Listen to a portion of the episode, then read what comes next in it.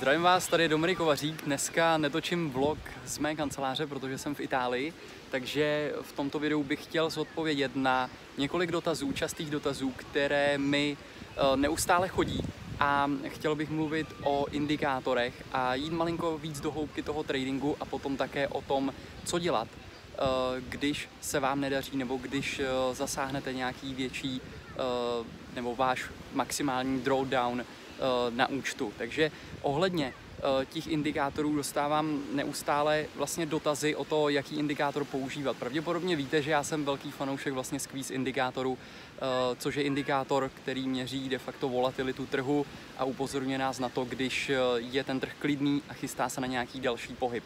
Hodně dobrý využití to má právě u obcí, ale co se týká všeobecně indikátorů, tak myslím si, že jedna z velkých chyb je jich používat hodně a mít ten graf vlastně zahlcený celý těmi indikátory, protože já jsem se sám do této fáze dostal a de facto jsem byl v takové fázi, kdy jsem tam měl, eh, já nevím, nandaných asi 5-6 indikátorů plus klouzavé průměry, různý ATR a tak dále.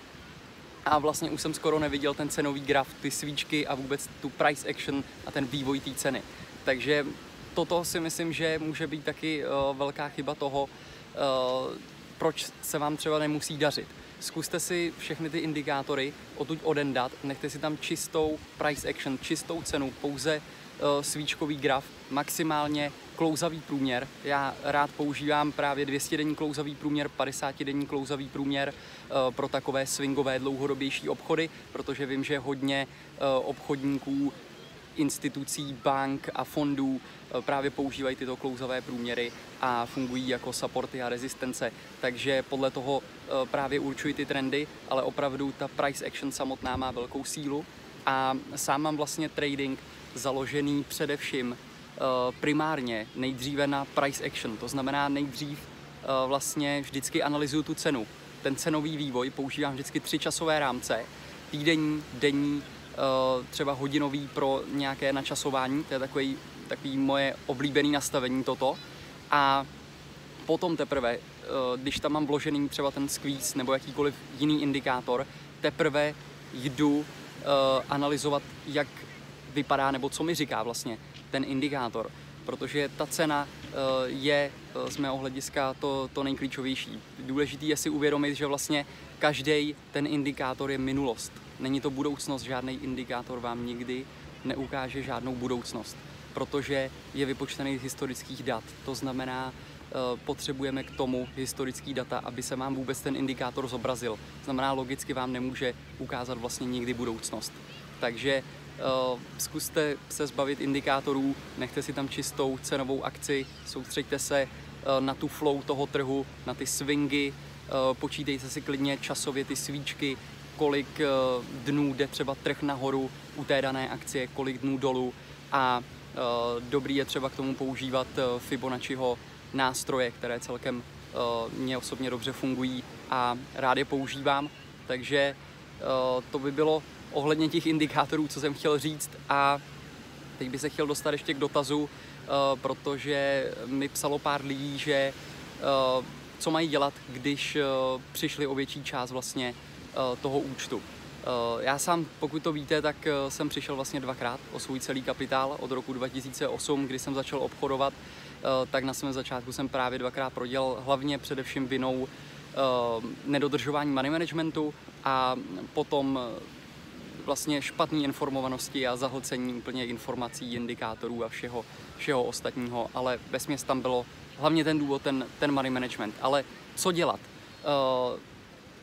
Osobně bych doporučil minimálně si dát týden, 14 dní pauzu.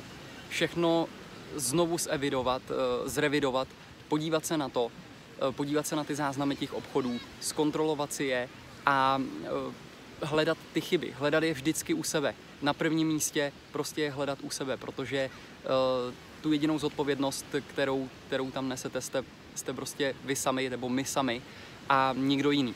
To znamená, Eh, důležitý je samozřejmě v tom průběhu toho obchodování si zaznamenávat ty obchody, vést si to, protože ty obchody je potom důležitý vlastně uh, zkontrolovat, projít a dívat se tam, kde jste třeba porušili ten plán, protože to bývá nejčastější vlastně problém těch nepodevedených obchodů, že uh, porušíme vlastně ty naše pravidla, není to v rámci té strategie, nebyl tam ten pattern, nebyl tam ten setup, který obchodujeme a tu chybu tam nejčastěji uděláme my.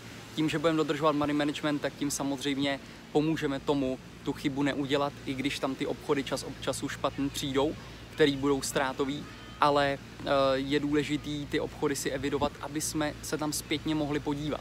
A ten časový rámec, který tam uh, používám, je, že ty obchody eviduju z pohledu swingového obchodování jednou za tři měsíce.